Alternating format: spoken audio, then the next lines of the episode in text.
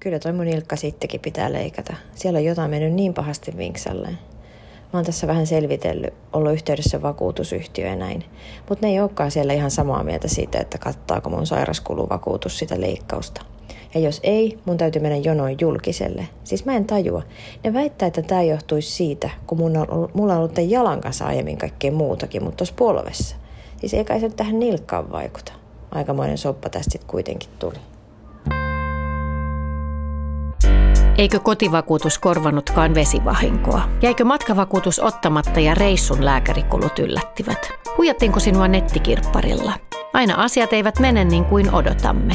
Tässä Fine vakuutus- ja rahoitusneuvonnan podcastissa pureudumme yleisiin, mutta niin harmittaviin vakuutus- ja pankkiasioihin, joissa päällimmäisenä tunteena on epäusko.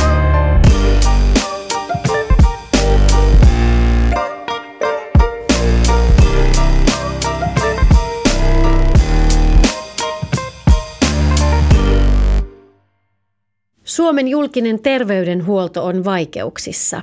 Työntekijöistä on valtava pula ja hoitoon pääsyssä kestää. Olisiko siis syytä ottaa yksityinen sairauskuluvakuutus, niin pääsisi tarvittaessa nopeasti yksityiselle? Mutta voiko vakuutusta edes saada, jos on jo jokin sairaus?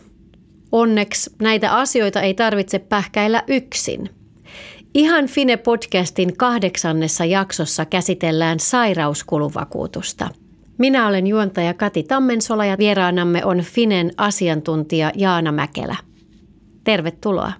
Kiitos. Jaana, me ollaan Suomessa totuttu siihen, että yhteiskunta hoitaa ja maksaa valtaosan kuluista, jos sairastutaan, niin mihin sairauskuluvakuutusta Suomessa edes tarvii? No varmasti suurin syy nimenomaan on se, että kun julkiselle puolelle joutuu jonottamaan, niin esimerkiksi nämä leikkaukset ja muut tämmöiset toimenpiteet, että jos ne siihen ehtojen mukaan siihen vakuutukseen kuuluu, niin yksityiselle pääsee paljon nopeammin sitten kuin julkiselle, että ja mitä nopeammin siihen leikkaukseen pääsee, niin on esimerkiksi sitten kykeneväinen palaamaan takaisin työelämään, eli se sairausloma sitten lyhenee, että Toki vaikka tässä on kyseessä melko arvokaskin vakuutus, mutta toisaalta täytyy laskea hinta myös sille, että jos on pitkään poissa töistä, niin siitäkin syntyy sitten kuluja. No mitä kaikkea sairauskuluvakuutus yleensä korvaa? No lähtökohtaisesti tästä vakuutuksesta korvataan nimensä mukaisesti niitä erilaisia sairastumisesta aiheutuneita kuluja, kuten lääkärikäynneistä tai sitten just näistä toimenpiteistä syntyviä kuluja. Tässä kannattaa muistaa, että välttämättä tämmöiset tapaturmasta aiheutuneet kulut ei kuulu tähän sairausvakuutukseen, ellei sitten ole semmoinen yhdistelmävakuutus, mikä sitten korvaisi sekä, sekä tapaturmien että sairastumisien varalta näitä korvauksia. Eli sairauskuluvakuutus ei siis korvaa tapaturmista aiheutuneita kuluja? Mitä muuta se ei korvaa? No hyvin usein näistä on rajattu ulos esimerkiksi vitamiinit, hivenaineet, sitten erityyppiset rokotukset ja, ja terapiat ja tämmöiset kokeelliset hoidot tai esimerkiksi nämä on tarkastukset. Että yleensä tämmöinen ennaltaehkäisevä hoito on niin kuin rajattu, rajattu kokonaan pois. Myöskään tämmöiset kosmeettiset leikkaukset eivät kuulu vakuutuksen piiriin. Et esimerkiksi rintasyövän jälkeinen korjausleikkaus niin ei välttämättä kuulu. Entäs voiko tämän vakuutuksen saada, jos on joku diagnoosi? Kannattaako vakuutusta silloin edes hakea? No, vakuutusyhtiöt pyytävät aina terveysselvityksen ennen tätä vakuutuksen myöntämistä. Se on ikään kuin heidän riskiarvionsa. Terveysselvitykseen tulee vastata aina totuudenmukaisesti ja tarkasti, eli siihen tulisi kirjata ne kaikki lääkärikäynnit ja, ja tota niin, oireet, mitä nyt menneisyydessä on ollut. Että kannattaa lukea tarkasti, mitä kysytään ja kuinka pitkältä ajalta ja sitten mahdollisimman rehellisesti siihen, siihen vastata. Vakuutus sitten myönnetään sen perusteella tai evätään tai sitten siihen voi myös tulla mahdollisesti joku rajoitusehto. Rajoitusehto tarkoittaa sitä, että siitä vakuutuksesta saatetaan rajata vaikka joku sairaus, mistä on ollut oireita aikaisemmin kokonaan pois. Esimerkiksi voisi ottaa vaikka korkean verenpaineen, että jos sen vakuutuksen hakija on käynyt sen vuoksi lääkäriä ja hänelle on vaikka määrätty siitä jo lääkitys, niin yleensä se sitten rajataan vakuutuksen ulkopuolelle ja siitä ei sitten mitään kuluja korvata. Miten tämän vakuutuksen hinta määräytyy?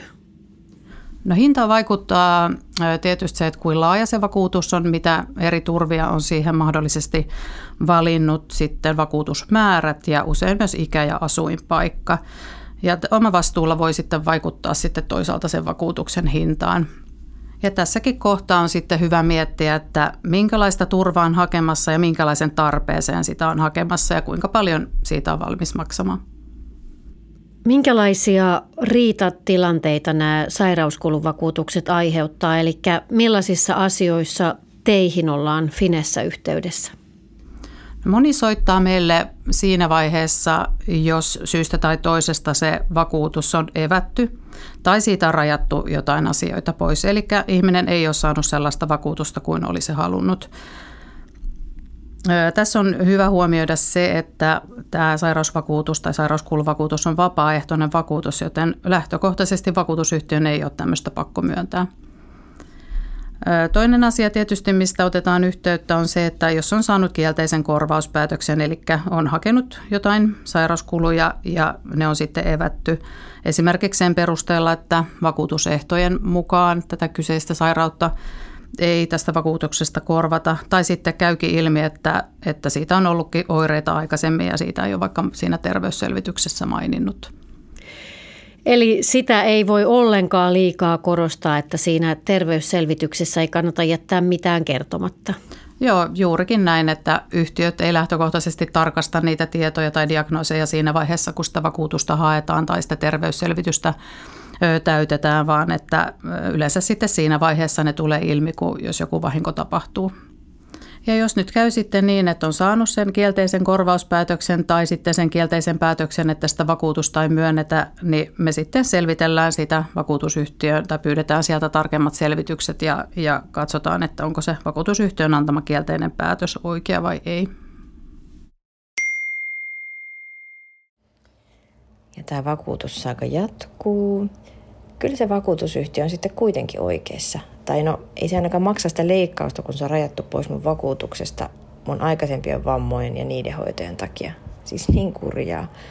Mutta onneksi mä tajusin selvitellä myös noita työpaikan vakuutuksia. Voi olla, että leikkaus onnistuu sitä kautta.